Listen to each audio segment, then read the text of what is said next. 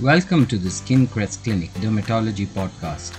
I am your host, Dr. Praveen Banodkar, consultant dermatologist practicing in Mumbai at Skin Crest Clinic. I thank you for joining today's podcast that covers everything related to skin, hair, and nails. In this episode, we would be discussing a snippet of a case.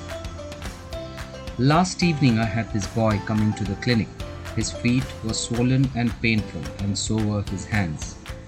On his legs, there was a rash that exploded over the several hours into a series of raised red rings. He was crying incessantly to his parents and that he could not tolerate the itch. There was accompanied lip and eyelid swelling that came up over a period of a few hours.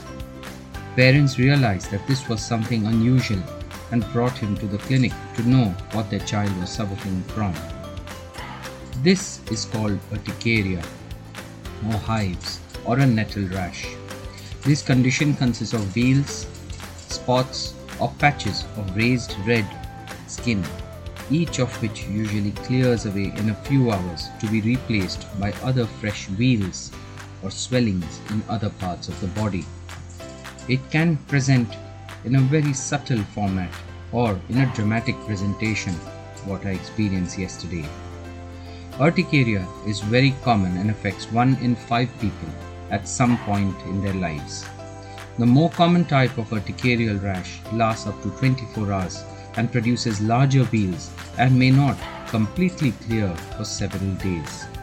It sometimes occurs together with swelling on various parts of the body specifically the eyelids and the lips or the palms, although any other place may be affected. So, what was the swelling of the lips and eyelids? That is called angioedema. Angioedema is a form of allergy where there is a deeper swelling affecting the skin over the arms, legs, torso, or face. It can affect the tongue, mouth, throat, and sometimes the upper airway, and that's when it becomes an emergency situation. These swellings commonly last for more than 24 hours and usually there is no itching.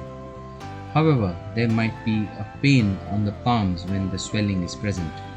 It is not possible to identify an underlying cause for angioedema in the vast majority of the cases. Urticaria and angioedema often occur at different times or together in the same person. They occur in about 15% of the population at some time or other in their lives, with women more commonly affected than men. There are two aspects of treatment for urticaria avoidance of any reasonably suspected trigger and treatment with medications. Individuals who have urticaria are commonly prescribed antihistamine medications by the family physician or dermatologist. It helps to control the itching, the irritation, and local swelling, and when taken regularly, it can prevent episodes occurring in a very chronic spontaneous urticaria case.